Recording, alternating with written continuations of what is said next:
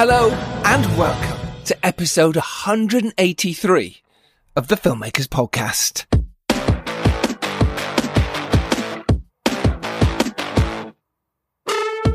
This is a podcast where we talk filmmaking from indie film to studio films and everything in between. How to get them made, how to make them, and how to try not to F it up, in our very, very humble opinion. The Dare is released in two weeks' time in the UK. Two weeks. October the 5th, The Dare will be out in the UK. I am super, super excited. Uh, I am Giles Alderson. I'm a writer, director, and a producer. And today we are talking with the fantastic multi hyphenate Faleena Hopkins. We're talking about how to write, direct, star, and fund your own feature film based on your own novels. it is amazing. She's very funny, she's very bright, and she gives so much advice to you filmmakers. Faleena is a treat. So we talk about what it's like to act and direct at the same time. Uh, we talk about how she funded the movie um, and how she learned to edit, and also how she got the movie out there into the marketplace. You're going to enjoy this one. Myself and Robbie McKane sat down and had a lovely chat with her. So I'm not going to do a rambling intro today. I'm going to get straight to it because it's so much fun. And the dare's out in two weeks, and to be honest, there's not much more you need to know this week than that. So this is myself and Robbie McKane chatting with Faleena Hopkins about her movie, Just One More Kiss which is what happens when the love of your life returns as a ghost. Enjoy this week's Filmmakers Podcast.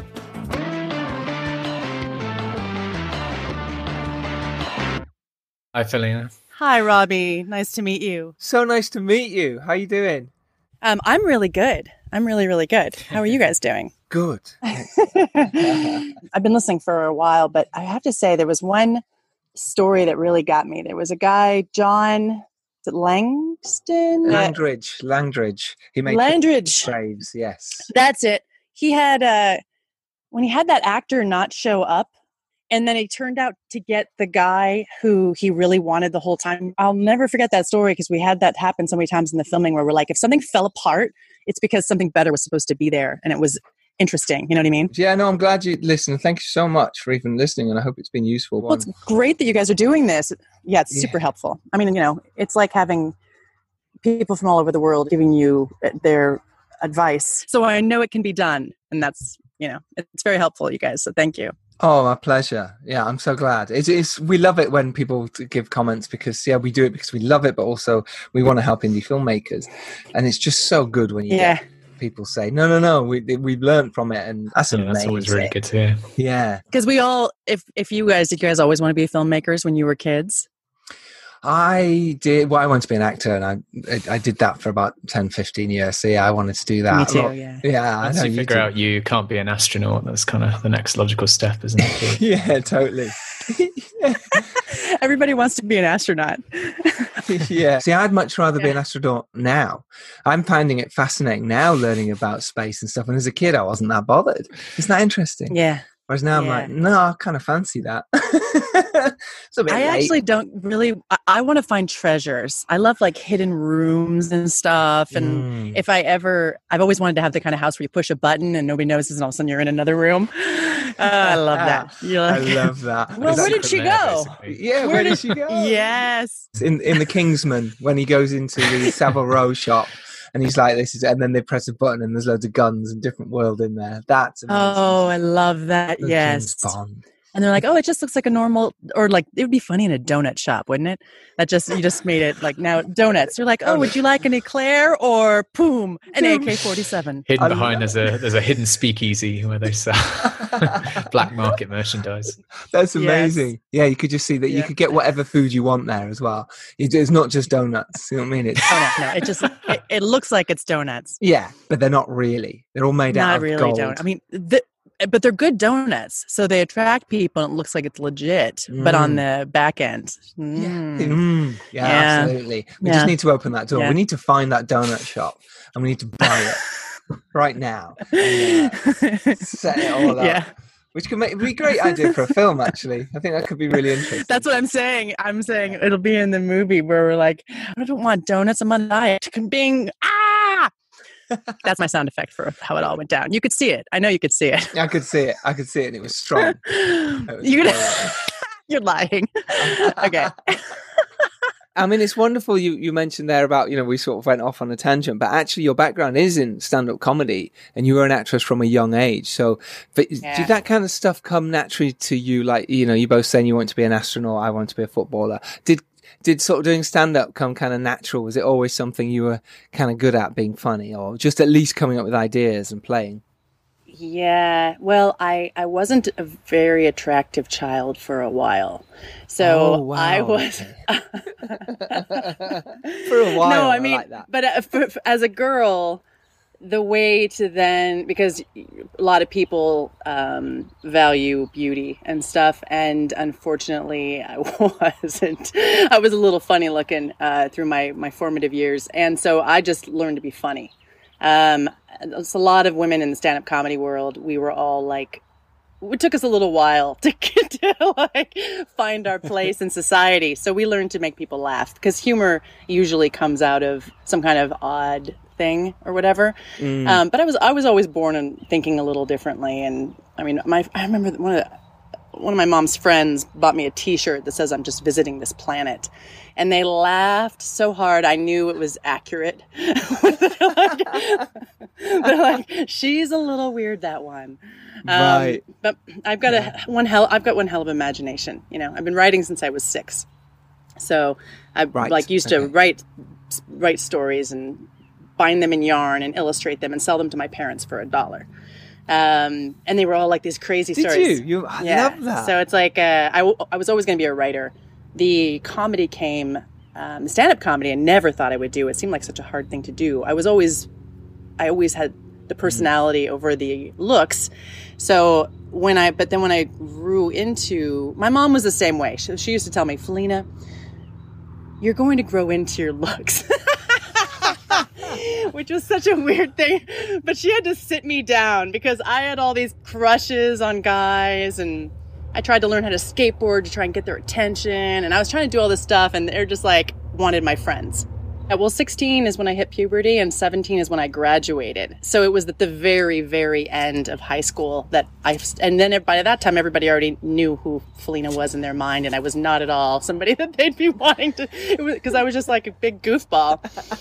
Um, anyway, the years passed. I went into acting and I went and saw a friend's, um, a friend do stand up. We were going to go see Jerry, support Jerry at the Improv on Melrose in uh, in West Hollywood. Great. And we were we were all in a very serious acting class, Meisner, um, which I Mm, freak- serious, that. y- y- Yes, and I absolutely loved it. That's where I learned everything I know about acting, pretty much. But we all went to support Jerry, and it turned out it was the end of a class, and there were flyers all over on the table. And as I was watching all these people do this stuff, I thought, I wonder if I could do that. And so I picked up a flyer and I, I took the class and then I did it for five years and really loved it. But if I hadn't have gone to go see support Jerry, it never would have occurred to me that you could find a way into that world. Um, I loved it, but I uh, it ran its course and I learned what I could. And then um, it's a hard it's a hard life. Yeah. I, I I still have all my comedian friends and they're fucking awesome, but they're they're it's hard, man. Very hard. Do you think it's uh, is it harder to break in as a as a female comedian in particular? Is that kind of was that a challenge for you? Yeah, yeah. Um, because they all think we're not funny. That's the tired cliche. I, I think you're very funny already. It, it no, but it's but that's what they think too, and so and they have a it's a it's really a well, especially then. This was two thousand to two thousand or ninety nine to two thousand uh, or five, and it was uh it was a boys' club. Yeah, you carried on the sort of acting world, and you you were doing that. Was was there always even back then was a hankering to get behind the camera because you started photography, but was that was that a different side of what you wanted to do? Was it kind of much more of uh, were you still while you were acting? Were you looking to do directing work, or was it not even in your mind? Uh, it really wasn't. I I was.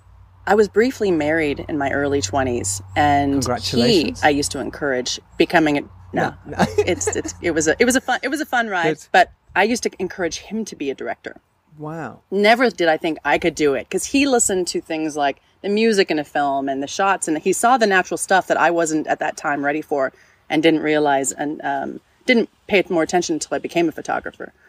Um, after that, it all kind of gradually led to where I am now, and it wasn't a lot of planning to do that. But one girlfriend did give me a book, Actors Turn Directors, when uh, in like 1990, um, and that was and she inscribed it, and she said, "For when the day comes."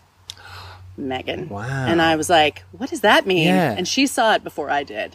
Yeah, it was really, and I kept the book. I have it through like many, many moves and stuff because it stuck with me. I was like, what, what made her say that? I thought, you know, it seems like such a lofty thing. Directors are like directors, and how could I possibly do that? It just didn't seem like something I could even aspire to do um, at the time. And this is before independent filmmaking was happening so wild. Um, I mean, of course, there was John Cassavetes and all those people, but you know how it is. Now we have technology at our fingertips. Now we can we have so much freedom that we didn't used to have. We used to have to wait for everybody to give us permission, and now we don't. And so I didn't know how somebody like me could get into a world like that where I'd been trying to get permission to act for so long and it was just beating me down. You know, maybe you're going to get hired, maybe you're not. Maybe you're going to get the agent, maybe you're not. And it's just it's hard. It's hard. So I didn't think, wow, I'm going to be a director. Um, so did I ever plan it? No. No. No, I really didn't. Not until I had this script. There you go. So I suppose it came out of necessity and it came out of, you know, you saying, I want to do something more with my career. And I, I'd say this to all actors and any actors that are listening and also directors is make your own stuff, write your own stuff. Because if you do, you own it and you can have control on it, whether it's shot on your iPhone or it's a, a 50 million pound budget. Um, it's yours in some way. If it's a 50 million pound budget, it's probably not yours. But anyway, you know what I mean. Yeah, yeah. You get the, uh, the, the metaphor with that. Absolutely. So during that time, you were also writing. You started to write novels, and you started to say, "I'm gonna create my own stuff while you're acting and making things." And you became very, very successful with your novels, which is incredible and wonderful as well. Like I say, you were always writing since you were six. Did you just, when self-publishing came around, did you just find that was kind of something you could do and go, "Well, hey, I might as well put these out"? Kind of. Or was it was it clearly not that easy? Well, but- no, no, it's it's a, it's a lot of work, but the um, it's a lot of work. But the uh, I was watching Girls, you know that show Lena Dunham did on HBO, and she's another writer director of her own thing because she did Tiny Furniture and and got um, found from that essentially. And I was watching the episode where Hannah, her character, is writing an ebook, and she's hired to write an ebook, and this is 2013. And I go, what the hell is an ebook? After the end of the episode, I thought, what is an ebook? And I started researching it and realized self publishing was a thing and had been since like 2011 or maybe even 2010. And I'd never heard of it. And I just started researching everything I possibly could because, again, I didn't want, I, I always thought I'd write, but I knew it was something that you didn't have an age limit on which in Hollywood for actors and actresses, especially especially actresses. I mean, there's a reason why we want our age uh, thing to be hidden on IMDb, right? Because everybody sees you as just that. Then Indeed. um, I started researching about self-publishing, and then I, I, I was doing photography at the time, and I put all my clients on hold, and I went to my dad's house and stayed up here for seven weeks and just wrote. And he is friends with uh, uh, an English teacher. She's an award winning English teacher. She got the Milken Award. Um, she's eighth grade English. Yeah, it's a really, really prestigious award. Um, and she edited my book, pages at a time. So I would write the book, come down and give him the pages, and hear their supportive words. And um, I published the book, and it was called Fire Nectar on uh, May 11th. And the book bombed, totally bombed. And so did the second one. And then the next one didn't. And then the next one didn't. And then I started building it up from there. But I realized uh, that I wanted to just do that. And I stopped doing photography at the end of 2015 for good. I was doing just odd clients throughout the whole thing, like, like the people I loved and already knew. And then I finally said, no Yeah. more. I need to commit myself to this. And in that, yeah, yeah. And um, switched over to writing books. And then when I wrote this script, I uh, I decided I was going to fund it myself, and so I did that with the sales of the books and worked my ass off, or tail off. Maybe I'm not supposed to swear. yeah, you can. uh, I okay, worked my ass off. Um, I worked my ass off for years um, to save the money because, like I hear on your podcast, so many people doing the funding and stuff. And frankly, I was afraid to be gambling with somebody else's money and have people disappointed in me. Mm, that's really. But if it was- yeah, Well, I thought if it if it bombed, if it sucked, and I messed up, and if it was on my dime, then nobody lost anything except for some time and hope, and which we've done so many times on other projects anyway. So you're just kind of going in for the project. That's totally okay.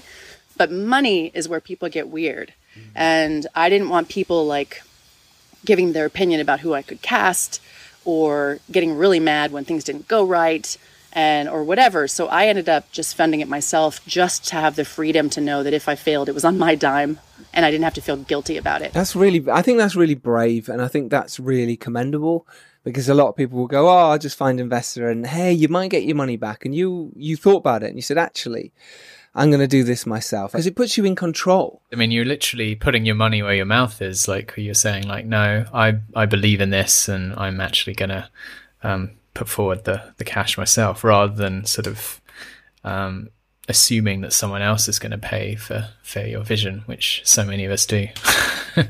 Yeah, I like that way of looking at it. Yeah. I was more just I just was more scared. I didn't feel considerate. I felt more scared. And also I didn't want I've been on projects before and you've been on them too where or I've I've been out of roles. I was supposed to be I'm not going to name the movie, but I was Okay. it was a really good film. Um, I wasn't in it, so that's why I don't want to name it.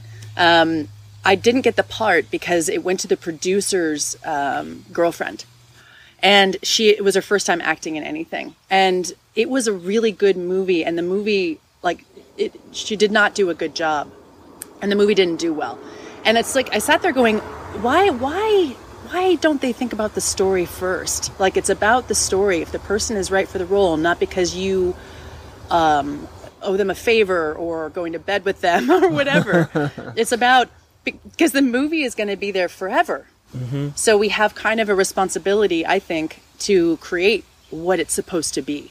And I wanted to not have anybody tell me who to cast in these roles. And I, I know, because everybody's like, you have to have names, you have to have names. And I'm like, fuck that.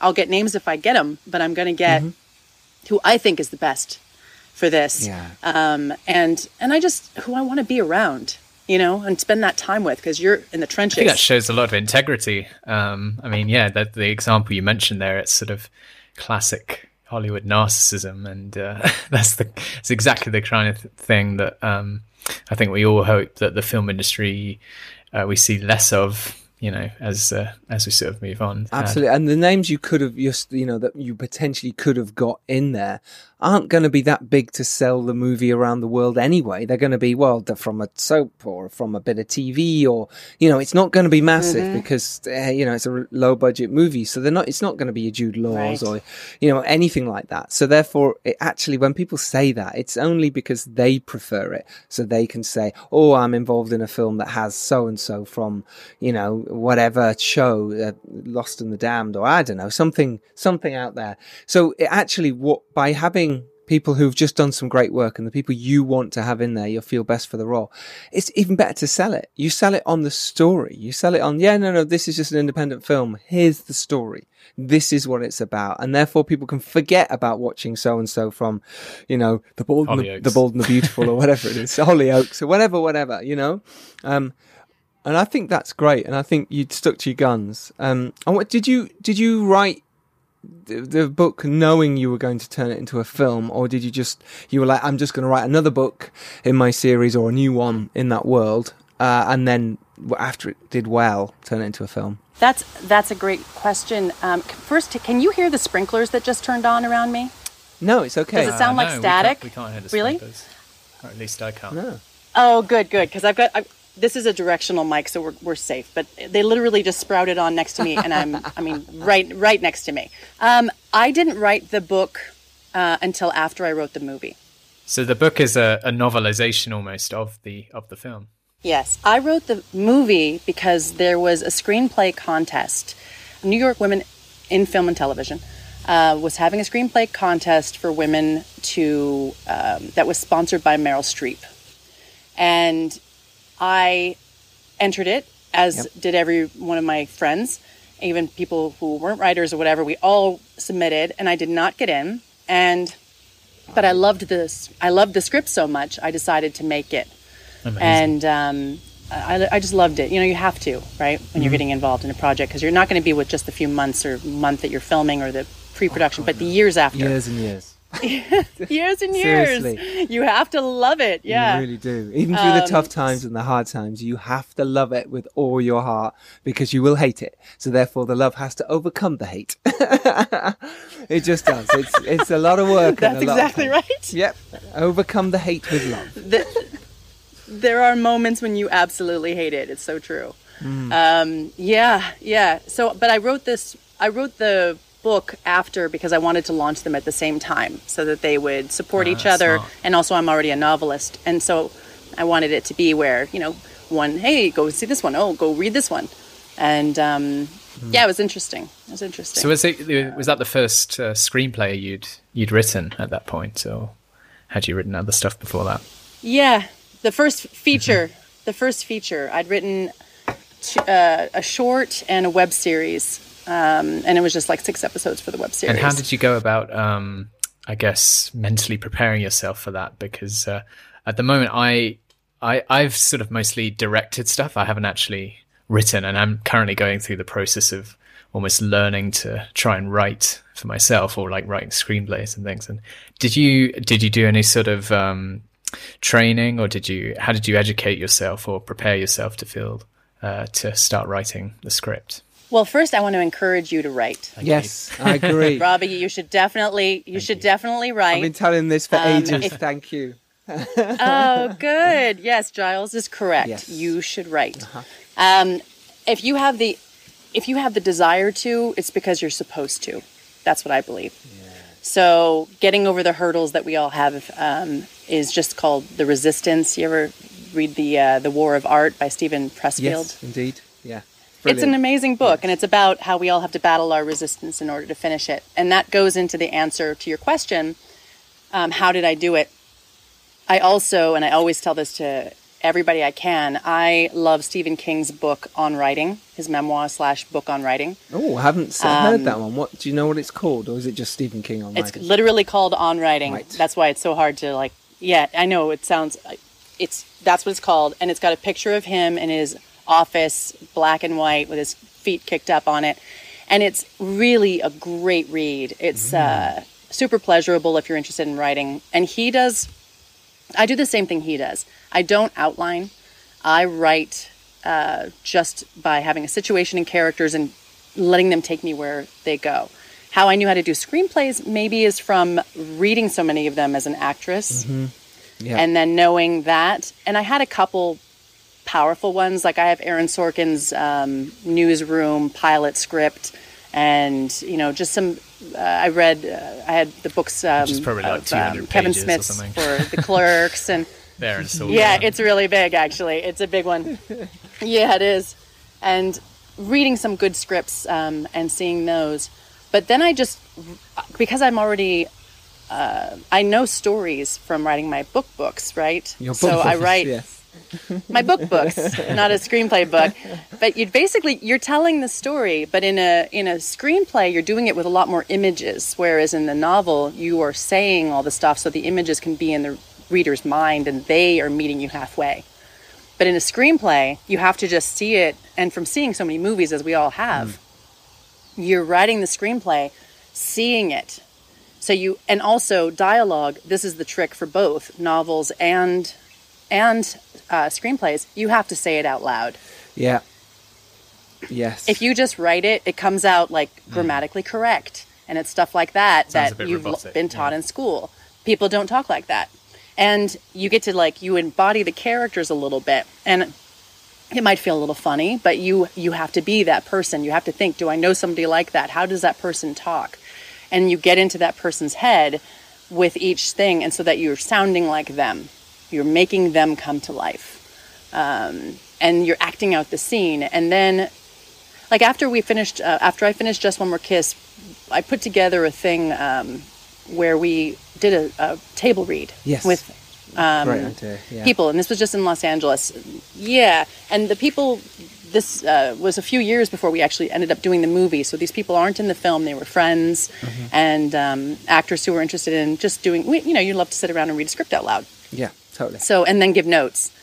Um, and so we we you get to hear it out loud then as well, I think it's vital. and that's always that's nice too. Yeah, I think Yeah, it's so important. Yeah, you like it? Do that? Yeah, I love doing that. I mean, I, I'm writing with a couple of people at the moment, but uh, one I'm really working a lot on at the moment is uh, a romantic comedy. Me and Noel, who are writing it together, we just read it out every single bit we write. We then will play out the character. Like you play this character, you play this character, and obviously we over the time we found set characters that we find and therefore we write for those more because we understand that character more because we're reading it constantly out loud in character and it helps that we're actors uh, or were um, because then Yeah. you can give it some emotion but i totally agree. If, you, if you're not an actor read it out loud anyway and record it and hear it back and see how wooden it sounds. But also there's plenty of actors out there who will happily read it for you but, um, even on zoom. So there's no excuses now to not hear it back. And don't worry about it not being ready or good enough because they'll just give you feedback on their characters the actors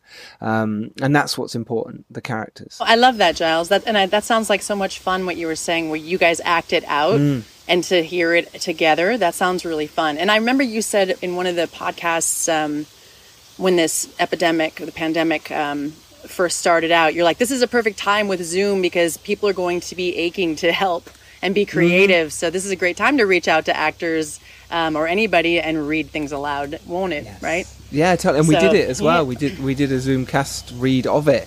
Whether any of these people will be in the movie is irrelevant. We did it out loud and and they came up with so many amazing things about the characters that you didn't think of. It was like, why has this character disappeared? Or why do they say that when later on they're the completely opposite? And, you know, you hear it out loud and oh, it changes everything. It's, it's definitely, definitely really important. But like I say, there's people around now, so you can ask. Um, it has opened up a lot, so it's great. But you being on your own, because I like to write with other people, I prefer it. But when you're writing on your own, do you read out? You just read out each character sort of individually. Is that what you're doing? Yeah, I have. Um, I I say them. Well, I can hear them in my head. It's a little nutty, um, they speak to but I can hear. Yeah, they do. I always say. I tell my readers. Um, I sorry, you know that's that's what they wanted to have happen. And I one of the things about not planning is I never know what's going to happen next. So I tend to do my best on the first draft, and then I go my easiest is the first draft, and then going back and and um, fixing it all is more. It's almost harder for me because I already know the story, and then it's just about editing, and that's kind of the slog work for me. I'm like ah, and I'll go back and and I think it's easier when you're saying it out loud, and that's when I'll really say it out loud and stuff because then you have to make it more fun to get past the slog work Yes. because otherwise I want to just stop. So that's my resistance, right? When we're talking about the resistance stops us all and what is your form? Mine is right before the finish line. I want to stop. Gosh. Um, so yeah, I'm like, eh, Ah, I'm not going to do this anymore. This is a I'm going to go do. I'm yeah. Going anywhere. going to go do something else. Yeah. There's something else I could do. What am I doing this for? I'm hungry. Where's the popcorn? You know what I mean? It's like, Where are the donuts? yeah, where are the donuts? Where are the donuts with the AK-47s hiding behind them? yeah, exactly. Oh God. I love that that was your journey into sort of uh, scripting and how that works for you, and I think that's fantastic. And I think it's inspiring as well. As is uh, we when we get to that point where our bodies do say stop, our minds say stop. That's the moment to fight through it and go. Actually, no, I do need to keep going. I do need to read that read that draft again. I do need to rework it because it's really hard. And yeah, but nothing is easy. You think Aaron Sorkins finds it easy? You think it's not. It's really, really hard. Um, and acknowledge Really that hard. and go, well, if it's going to be hard, I've got to work harder to get through that. Because to be good, you have to practice. And the more crap scripts you write, the better writer you'll be. That's just the way it is. I think there's a famous story of uh, when Aaron Sorkin and David Fincher were working on the Social Network, and because David Fincher wanted the script to be lightning fast, like really, really fast, and they had to prove to the studio um, that the script would actually fit within the runtime by, I think. David Fincher made Aaron Sorkin read out aloud the whole script, like within using his iPhone, just recording him uh, within the runtime of the film, like really, really fast, and then Oh sends my it to the studio God. just to see. Yeah, that's how we're going to do it. That's incredible. I, I'm watching this amazing behind the scenes at the moment uh, on the social Oh, it's network. great. It's on YouTube. Yeah. It's the behind the scenes of making of the movie. I highly recommend watching it. Go to YouTube, uh, social network behind the scenes. Brilliant, uh, absolutely brilliant. Um, so basically, you managed to fund your movie, and this is incredible from writing novels, from your novel work, and that is wonderful. Um, so now you've got to the stage where you can uh, go right i can go make your feature film what was the next step for you because you'd not made a feature before like that not not really you Nope. worked on a lot No, of I never had. tv a lot of films but not as a sort of producer writer director the whole hat uh, Yeah. and actor what did you do Well, I had, um, I knew that I needed to find a producer who was on my same wavelength that would not try to make me do something other than what I'd already planned to do. Um, because, you know, they're like, yeah, sure, let's do it that way, except for we're going to really do it this way. And I, I needed somebody who was also thinking indie, who was fine with me casting who I wanted, who wasn't going to, who knew we could do it in the budget that we had. And that was, uh, we did it for 130,000 right uh, at the end. So it's like if we didn't we didn't have more, there was not going to be more, and I wasn't going to have investors. And how do I find this? But I didn't know how to do that, and I wasn't really ready to, frankly, when I found him. And the way I found him is I had an, I was living in New York at this time, um, and I it was winter. It was January thirty first, I believe, or maybe the thirtieth okay and I was walking my dog, and she's a rescue dog. Um, and I just got her in December beforehand. Yeah, she's but she's mostly hairless because she, of a lot of different reasons. I'm not gonna. It's it's a sad story, but she's great now. She's the one next to me, and um, anyway, I was walking her, and the reason why that's important is I'd locked myself out. Um, right I locked myself I locked myself out of the building with this dog I only had for a month and a half. She's mostly hairless. I've got a coat on her, but it's snowing. And brilliant even better yeah. And so I buzzed the neighbor.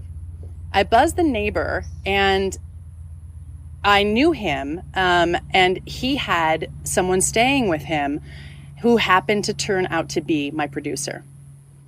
And the guy who was staying with him is yeah. And I so I buzzed him and I and he goes, "Hey, Faleena, yeah, come on in." So I I go up to the building. I have a key code uh, or a number code to get into the apartment or had one um, to get into the apartment. So it was really just getting into the building I needed. I could get into the apartment even if my keys weren't with me. But he opened the door because he knew I was an actress. He didn't know I had a movie. And he knew that his friend was a producer. And he thought his producer friend would want to have sex with an actress. oh wow I'm not even kidding. He's like, "Oh, producers are supposed to be with actresses," and and he- little did he know that I'm not at all my producer's type, or, or and also he's not that kind of producer. so, but he didn't like because I'll tell you, it, it- the tr- the truth was is it was an Airbnb thing, and so okay. my producer wasn't even close with him. And, and and so I meet him, and Joe Barbagallo. He ends up being my producer, and Joe and I shake hands, and he's like, he gives me none of that vibe, and I had no idea until later that it was a setup, supposedly going to maybe be. But but Joe and I start chatting, and I go I go, hey, I said, so what kind of uh, advice? And he goes, I'll tell you what, you have to like who you work with because you're going to be working with them for years. Yep. He goes, I that's the number one thing I can tell you from my experience. And I said, great. And so I went back into my apartment and I ordered takeout from uh, Postmates. Which do you have Postmates over in the UK? nope nope not heard of Okay, it's uh, it's like a people bring you food. Oh, We do okay. have that. so it, it, it's just not It's a- called that is it i've not heard of that it's a delivery service. It's a delivery service over here. Fine. Um, and it, did, was relatively new. Anyway, um, I order Postmates and I get a call from that neighbor guy. And he says to me, I can't even remember his name right now, but that's okay. Because, like I said, he had kind of slimy intentions. So we're going to leave his name out of yeah this. Yeah, we'll leave him Yeah, so, it's but he, he says, Hey, Joe and I are going to go get some dinner. Um, Want to come? And and I said, absolutely. can you give me 30 minutes? Because the food was going to be there in 30 minutes. and I needed to hide, I needed to hide the fact that I'd already ordered dinner. So I ran down the stairs when the, when the delivery guy came and I came and I hid my food in my fridge and I went out and joined them to dinner because when I met Joe, I was looking at him and I go, I think this guy is my producer. Wow. And it was just this weird instinct feeling. And then three months later, we were in pre production. That is So- wonderful. I love serendipity like that when moments just happen and you meet producers Yeah. or you meet a writer or whoever it is, a collaborator, and you just think, yeah, I'm going to work with you. And they're probably thinking the same or hoping the same. I love it when that happens. It's such a great Well, that's why he suggested going out to dinner. Yeah, he was like, "Yeah." He's like, "Well, ask Faleena if she wants to come."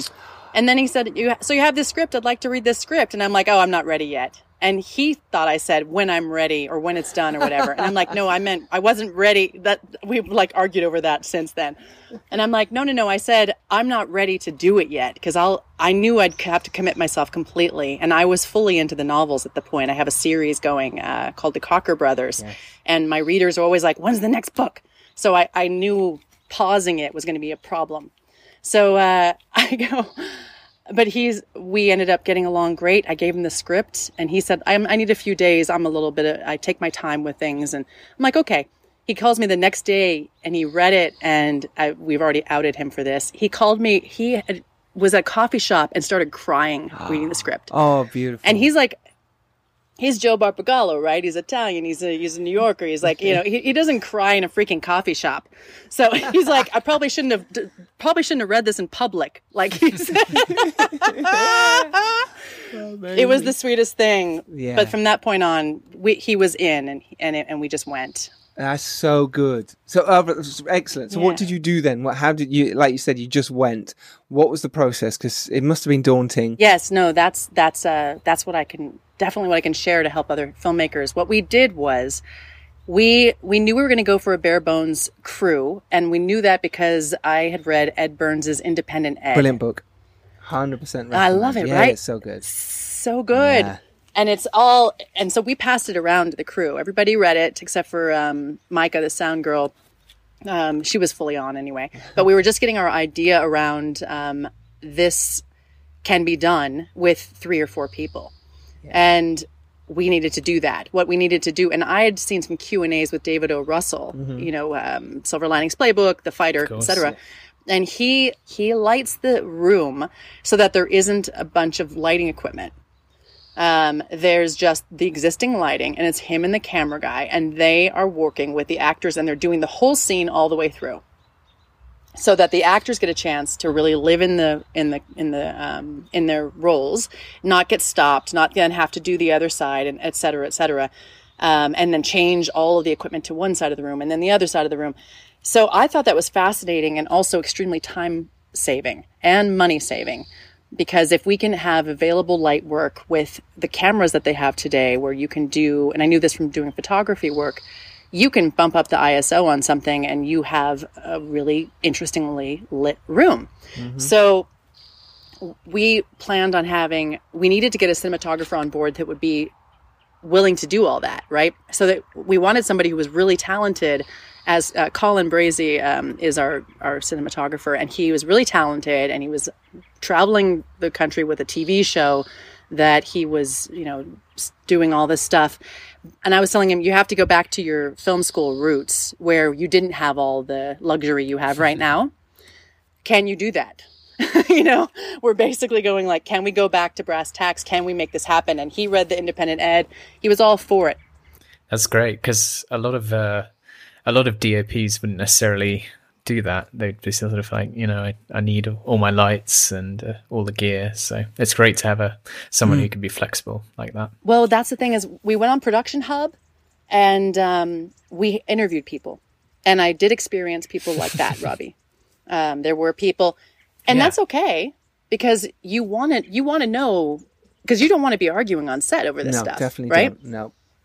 Yeah. you're going to be having your own problems on set. Like something else is going to pop up you never expected. So, and I knew that from being on the other side of the camera. So I'm like, okay.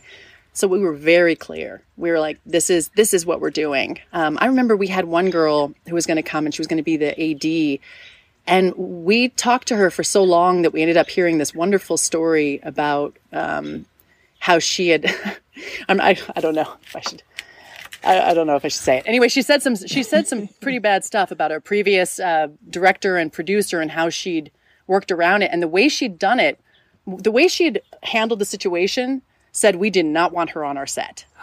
Oh, so it's really it's really important to have an interview where you really talk bare bones about what you're going to do and you ask them as well like so what are your situations like what were some of the trying times like how did you handle that um, you know because everybody's got the horror story. So what did you do? Like how did you overcome it? And then you can hear how they overcame things and they will give you the answers of who they are.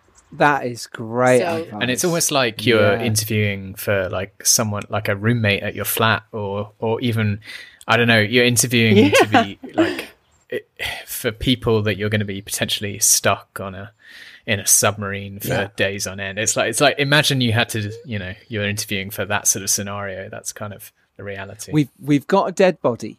Uh, it's in the house. How would you go about getting rid of it? And if they first of all go, well, the last time I did this, you kind of go, we're probably not going to work you don't together. want people who are going to be stressing out too much and constantly on edge. You want people who are going to, you know, make everyone feel relaxed and um, who are going to be quite Yeah. easygoing. Team players. Totally. You need in the trenches, you need team players. And, and I'm so glad you did that. And that's such great advice uh, to do that. Um, thank you. Uh, really interesting. You were going to talk about William because you're your production manager. Um, because on a film like this, it's really important to have great sort of people who are the either your first or production managers who are just running the tight ship where everyone else is on the top losing their heads, you know, if you like, and got to do this, got to do that, quick, quick, lights going, got to get this, that bulb's gone, quick run round. Um, And you were about to talk about William, so please. Yes, William William had worked with Joe before. He was the only one who had worked with Joe before uh, in the in the actual production. In post, we used other people that um, that Joe had worked with, but William. He had found William on a set that was such a disaster that that's how he knew William was that good because William kept his head and William was uh, doing a lot more than his normal job. And that's what you need on an indie film. You need somebody who's able to do all the jobs Yes. um, like me, I mean, I'm writer, director, editor, actor, and everybody was like that. It wasn't just me. You know, uh, Joe also plays Barry in the film, um, and I, I cast him because I loved his reel. I wouldn't have cast him. I didn't cast him because he was a producer, by the way. In fact, I actually said, even if you don't come on as the producer, I would really like you to play Barry because I think you're kind of perfect for him. Right. And and so that's yeah and then and then he read the script and decided he wanted to and he was in um, but i w- wouldn't have done it because of that but with william he introduced us and william was just on board and william was the ad the ac the uh the uh and so we called him the production manager. We asked him what we wanted to actually call him on the imdb credit but he just did everything. So he sent out the call sheets. He um put the files into the computer at the end of the day so that we would have them in the storage in our um, Hard drives. and we had a DIT couple we had a couple hard drives. Yes. Yes. yeah he did that thank you I yeah, no, I know. We we, we Uh, got that. It's yeah. and So Yeah. how did you? So so I suppose uh, just before we dive straight into actually making the film. oh yeah let's actually go to the pre i'm Yeah, sorry no, it's so totally we did fine. the production hub Yeah, production hub. Yeah. we did the we did the production hub. we we interviewed the basic the the main core people that we needed and while we did that we were having submissions on breakdown services for actors to submit and then i was watching their reels and um, everybody was supposed to be a local hire um, because i did, couldn't afford to pay for hotels and stuff like not. that even though we were doing most of it Right, but we actually ended up doing most of the filming was in upstate, which I did have to do Airbnbs and pay for that. But to fly somebody in was another additional expense, and we just couldn't do that. So we did all, all local hires except for Francis, um, kind of uh, fibbed. She plays Alice in the film, and she's actually in Virginia, but she could be a local hire if she wanted to be. So we had to do her thing over over um, Zoom. Okay. And uh, oh, and the locations. We went upstate. Joe had a connection with the cabin.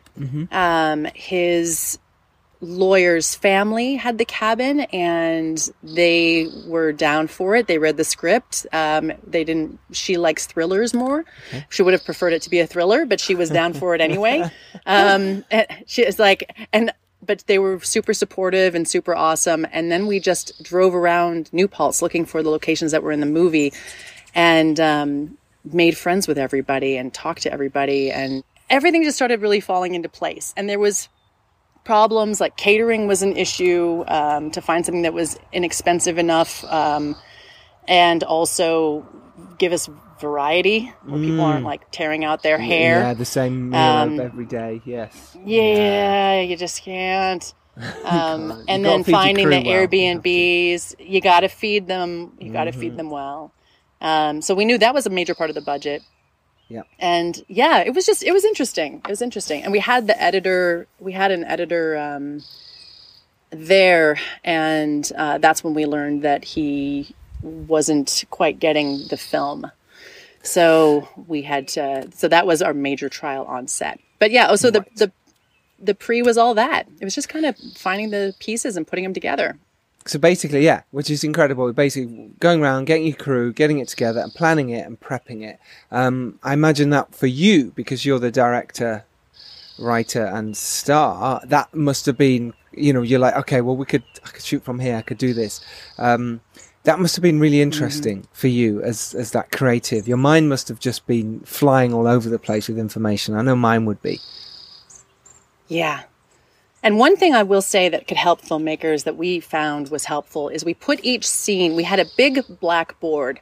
Um, it was a, uh, you know, for uh, for uh, photography, you had the white bounce and you got the black. Mm-hmm. Um, and it, we got post-it notes and we put each scene on a post-it note and we put all the green post-it notes were upstate because we thought like green uh, country and the pink ones were new york and we put each scene on each post it note and each actor because when you're having people come upstate or to be on set, some of them overlapped. Like, um, we had the parents were in a scene with uh, Jack, who is a, a, local in the area um, in the movie. Yeah. And they had one scene together, but they're also not toward the end of the film. So we needed them up there at the same time, but not, you know what I mean? Mm-hmm. Like overlapping so that we didn't have to pay for them to you know come back up yes. and, and like go back and forth. So in order to organize the whole thing we had post-it notes of everything and then we just moved the post-it notes around and organized our shot list from there. So the, po- the post-it notes allowed us to rip it off and move it over here and do our shot list where we were all it was me joe colin and william just hashing it out and making our entire schedule for the shoot. Fantastic. Wow I love it. Would you yeah. Would you mind uh, giving us uh, the synopsis of the film, the pitch, and then Robbie will play the trailer, and then we'll carry not live. We'll do it in the edit. yes. I was like, "What?" Right, yeah, um, we'll just okay. sit and listen to it for a minute. no, we'll drop that in later with the magic of editing. okay, the pitch is, um, it's the ghost of a woman's husband comes back to help her move on, but how do you say goodbye to true love twice? Brilliant. Boom. Wow. So cool. And that was a trailer. Uh, that will link to that is in the show notes so you can see that as well. Um, brilliant. So, yeah, look, it's such a really interesting story. It's really sort of cool and different uh, and and but also you feel like you want to watch this kind of movie because it's it's got so much heart and pain and it's about grief and loss and uh, but at the same time it's still got a lot of heart and and love and you can't help feel for the characters. Going about shooting this then as the director uh, star how did you plan the shots? Like you said you've obviously done your board you've done all that but when you're on set now we're talking about on set how did that work? Well one of the bonuses about writing it is i'd already seen it in my mind as i wrote it. Hmm.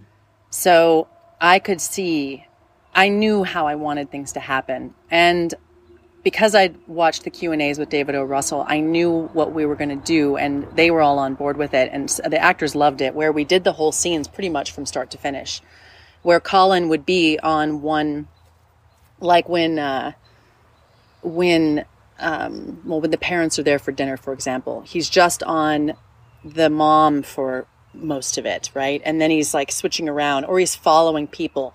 It was crazy in the editing process, but it was really fun to do for all of us um, to go the whole route.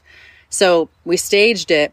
We did a couple rehearsals um, where we were just finding where we're going to go. Like one of the things, Patrick Zeller. Patrick Zeller plays Max in the film. Yeah, um, brilliantly well. Abby's husband, the, the, the lead.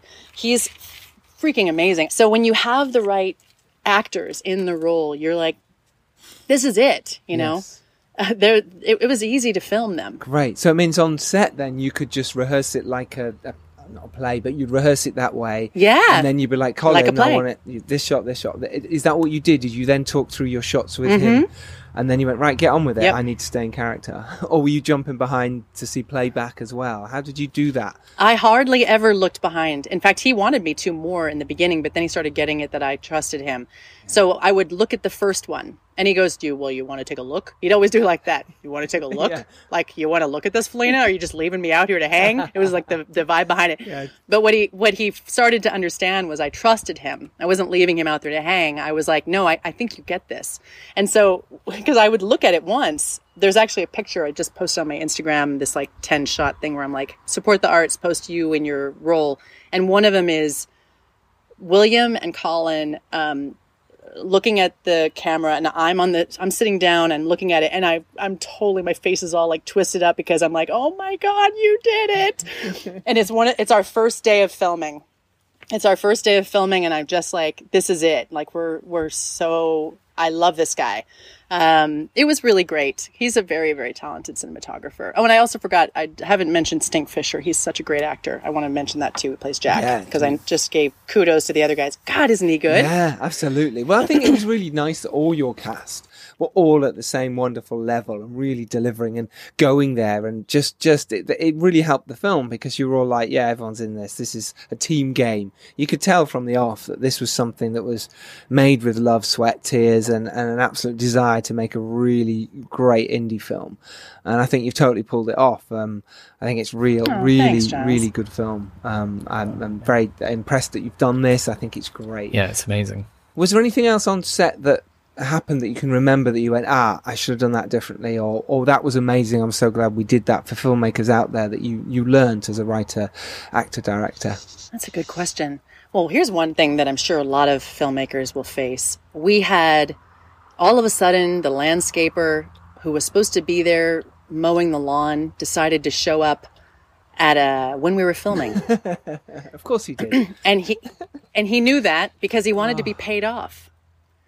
And so we paid we had to pay him off, but I can't even tell you how mad I was because I hate manipulation mm-hmm. and lies.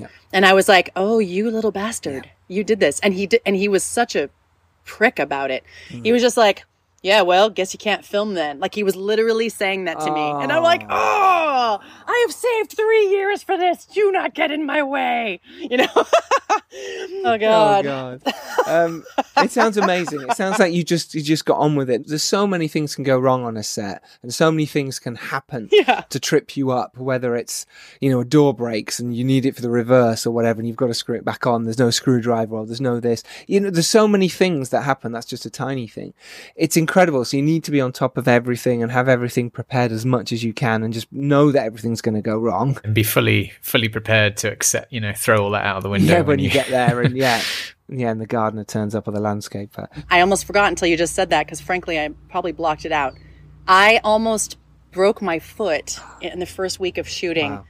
A stereo oh from the goodness. 70s that couldn't have been any heavier. Like all the guys lifted it and they're like, this is like a barbell because they couldn't understand why it had that impact on my foot.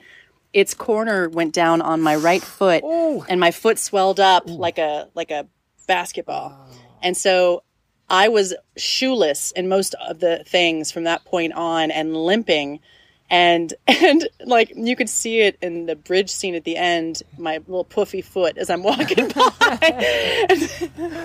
and, and I'm, I literally, I told Colin, I go, I think I broke my foot. You broke your foot? I go, I think I might have broke my foot. It was the first week in.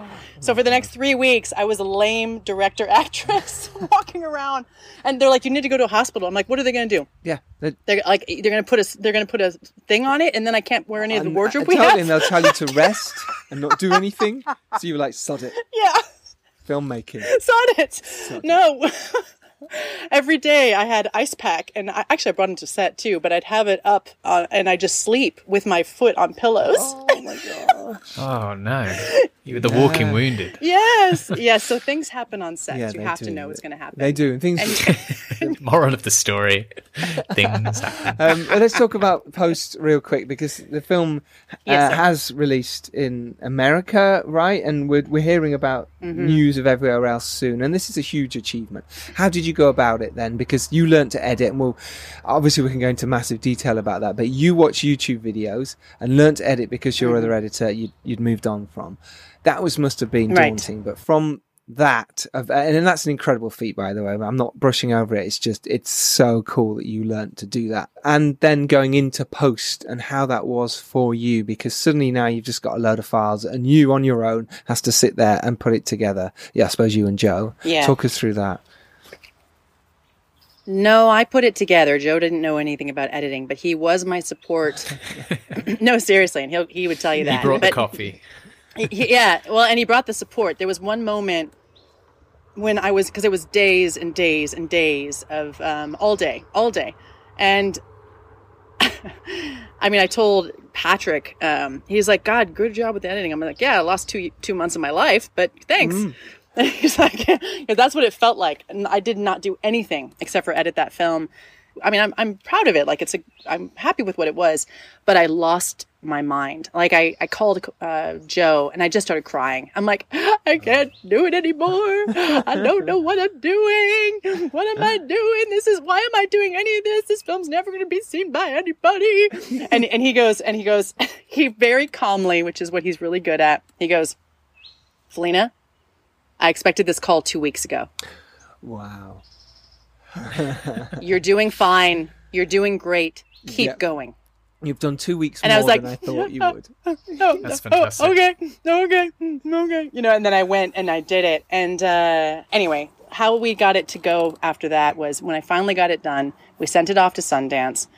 Uh, we were waiting for, then I just kept editing it. And Joe brought in an amazing um, composing team. I don't know if you noticed the music in Oh, the I film, but they are. I was going to say the score yeah. is amazing. renee and Yeah. david right they're Your so good. composers, yeah yeah. Yeah, Renee and David, and they're in Germany. Uh, David's actually in Los Angeles now, but they were in Germany, and so everything we did was through um, Google Hangouts. So we, uh, I, and and it was interesting because I'd never worked with composers before, and I didn't know how to tell them what I needed because music isn't my strong suit. So I would say the emotions of it, and they perceived it and made it that. And and initially, what they first came out with wasn't it at all. And so I would listen to it. I go, mm, I'm thinking more this. And the next time they brought it to me, it was what I wanted. So you have to get somebody who can visually see sound. You know what I mean? Because I could only explain it visually and through emotions. And I was like, no, this is not, this is a moment where Abby's on the edge. Okay. And I need, I need sad, but not where uh, it's like hitting you so hard where you're like, please don't, you know, just stop. You need it to be beautiful, but I needed her to be where it's just a kind of feeling where you're just, I know, I just, that's how I would do it basically. And they would go, okay. And they come back with this amazing stuff. I highly recommend them if you can ever work with them. Just, just do it. They're they're so they're so good. They're blowing up a little bit, so get in it. For But sure. And touching on that, ha- having a great sound mix can change your film drastically Mm-hmm. from being uh, um, from when you were editing it and nothing to do with your sound mix, but suddenly when someone puts proper sound mix on, you go, "Oh, that changes everything." Just dropping layers. And you can of tell an amateur and- film from it. You really can. Sound Yeah. is so important, mm. and yeah, I I was really impressed by how good the sound was. Yeah, it's Yeah. in my notes. It sounded really crisp. Well done there. So how did you get it released then? How did from there? what did you do to get it out there into the world? How how did you actually get eyeballs on it and it be an actual thing? I I love this story because I think it's going to help a lot of people. Um, you got to follow your instincts because we we got into only two festivals, and the first one we were told not to do. It was the Hollywood um, Reel Film Festival in Los Angeles, and it's a smaller festival.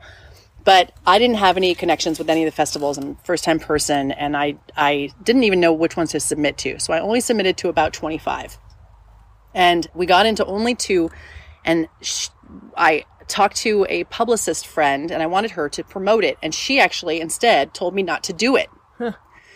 And I called Joe and I'm like, okay, so she tells me I'm not supposed to, we're not supposed to do this, but I feel like we should. And he goes, you know what I think?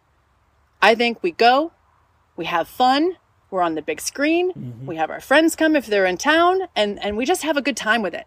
And I go, I love that. And he goes, let's do it. I go, let's do it. That's, it was from that festival that we got our sales agent. Amazing. I if we hadn't gone, if we had said, and she goes, I don't think that should be your premiere because it's all about the premiere, right? Yeah.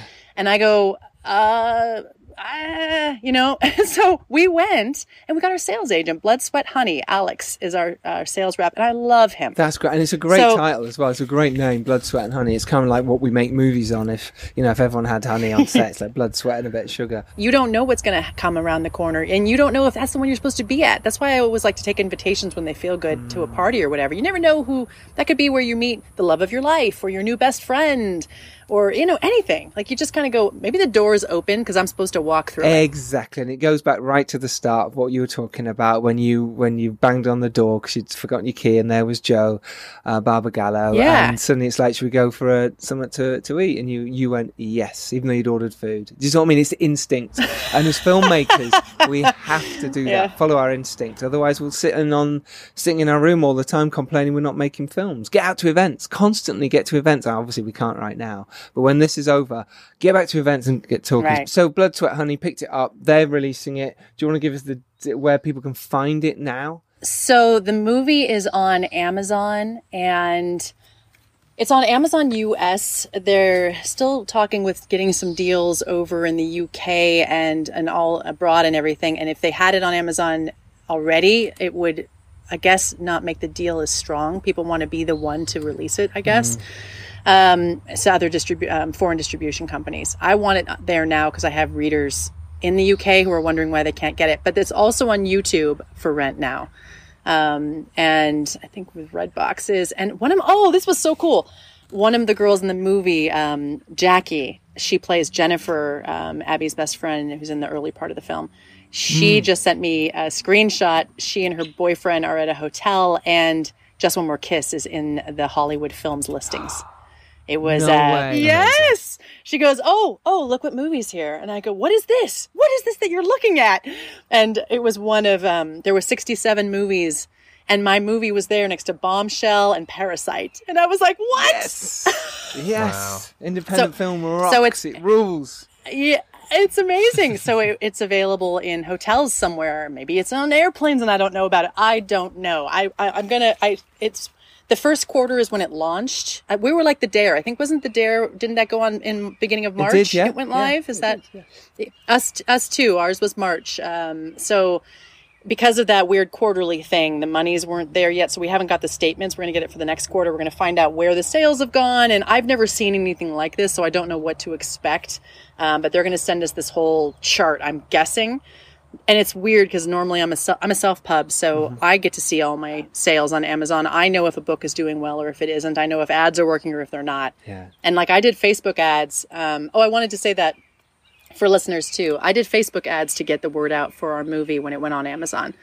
So um, I strongly recommend Facebook because everybody's on Facebook, and Facebook ads you can narrow it down to uh, age range, gender, interests. Mm-hmm so I I targeted romance lovers, romance movies, uh, dramas, and comedy because usually they like both, mm-hmm. and um, and it it targets a certain amount of people based on that. And so I did I I went for women because it's even though uh, men love the film, um, it's more women who probably would sign on to it, and they'll probably bring their guys with yes. them. So I t- and you're you you know you're spending your hard earned money, so you're going to try and target it as specifically as you possibly can. So for me, I went for romance, women, uh, and I did, I think, 33 and up Yes. because I was doing more women who were already who might understand what it's like to possibly lose a husband. Because one of the things about this film is also the having a life after, about moving on. It's about healing. It's it's about grief, but it's also about how do you how can you keep going after something like that. And that's really what I wanted to help. So I kind of wanted to get people who might have gone, you know, through that. So I was a lot of times I went 44 and up um, and I just kind of targeted who might be interested in it. And it, I put sixteen hundred dollars in it in um, March and Wow. April, and I got sixteen thousand clicks. That is Sixteen thousand. amazing. Yeah, it was. It, it averaged out to ten cents per click, which is really good. So it's like eight to nine cents or eleven to twelve cents, and it averaged out to ten cents per click. And everybody going to the Amazon website now, whether they get it or not, because they priced it a little high. I think I wish they would have done more three ninety nine. They did five ninety nine, but they it's it's it's uh, distributed also through Lionsgate, and they know what they're doing. So they're doing, yeah. um, I, I gave my suggestion, but that's all I could do. Um, and anyway, 16,000 clicks. That's incredible. And what And that's, that's- great That's advice. awesome. And I always Yeah. say you should put this into your budget from the very beginning is have a marketing budget so you can do that as well. If it's your movie and you care about it, even though a distributor might be doing it or a sales agent, it's just about you also doing it because it's your film and it's your name and you want to get it out there and the more sales it does the more likely uh, you're going to move forward next time so yeah um, so final bit of advice then uh, from looking back now if you before you'd made a movie like this uh, what would that be I would say, and I know a lot of people have said this before, but it's just true. I think you just need to do it. And you touched on a little bit as well. Um, if you just follow the instincts and just do it and don't stop yourself, that is the the number one thing you can possibly do. So, and that applies to every stage through it. So every time you're going to hit a, a bump, every time I've found that a wall is put in front of me, I'm either supposed to go through another door or I'm supposed to break down that wall. So you got to find, you have to love the project so much that you're willing to uh, go to war for it, really. And the war is so much more fun than an office job. So, what really is the complaint? so much fun. like, go and make the creative thing. And also, what I told Robbie about, like, you got to write if you feel like you're supposed to. So, if you, if there is a movie that's called, if you're trying to just do it because you want the notoriety or you want the pictures or you want to get laid, I would not suggest you do it. You have to do it because you love you love this story so much that you're willing to put years of your life into it. Yeah. And if, if you know, I know that I want this story to live on, um, and that's why I put all this into it. I mean, every step of the way, I kept saying, uh, uh, it, "But it's the story." I mean, I almost. It, it, there's so many times when you're just like ah, and then you you go back to, "Do I want to make this?" Yes, I do. And so you keep going. So it has to be something you want to make so bad that you don't care yeah. what they try what what tries to stop you. And i also think that those things are kind of pulled up to go really? You want it? You want it? You want it? Come and get it because a lot of people will fail because they didn't keep going so true the only time you you, you fail is if you stop Well, That's really good advice, and uh, yeah, I just want to say congrats for for making it through that and hearing some of the behind the scenes stories about it. It's uh, it's been you know it's made it even more inspiring. I think. Thanks, guys, and congratulations to you too. This is an amazing podcast. Wow. You have a lot of people listening to you, and you're helping a lot of people. And you guys must be getting so much help too. We're listening to all these fascinating people. You get to interview them and spend time. yep I, I love that. It's such a great idea to do. Yeah, that's that's why we do it. Really, it's to take advantage of soak Totally, in yeah. all of this kind of knowledge How could that we comes not our learn way. from Yeah. doing this? yeah. It's better. You couldn't read enough books to learn what we've learned doing the podcast, so it, it helps us as well. So Oh. it works both ways. Um, so where can people find you on the socials? I'm on Facebook. You can find me just with my name, uh, Faleena Hopkins. I have the personal account. I also have author Faleena Hopkins as the fan page. But if you're a guy, you probably don't want to follow that. You're going to see some some things. so, um, and, and uh, but uh, please friend me on on Facebook. I have a public page. It's out there. Also, my Instagram is Faleena Hopkins Official. Um, and that's just because the Faleena Hopkins thing had been taken. So I just put the official on there. It sounds so stupid, but that's what it is. And, um, what else? Uh, IMDb is my regular name and everything too. So yeah, Love. I love it. And is Yeah. the website for the movie? Yeah. Is there a website for the movie? um, it's at Morning Dove Pictures, morningdovepictures.com, uh, with an M O R N, not like morning, like morning, like Yeah. cry, cry, morning. Cry, cry, Um, morning, because I think they're actually supposed to be spelled with a U, but I got rid of it and made it more sunny. So love it. Yeah, that so just good. one more kiss. You can get it. Go watch it if you're in the US, and we'll we'll let you know details where it will be around the world as well. Uh, you remember you can go make your indie film. You can make it happen. Look up to the stars, not down at your feet. And if you're lucky enough to rise up and do well, it's your duty to send the elevator back down. Faleena Hopkins, thank you so much for your time. Thank you, Giles. Thank you, Robbie. Thank you guys so much. Absolute pleasure. Thank you. We will see you all next Tuesday. Go out there, make your film, even if you can't go out, do that from your home, but move forward, make your film, make it happen. Thanks, everyone. Thanks for listening. Take care. See you next Tuesday. Bye bye.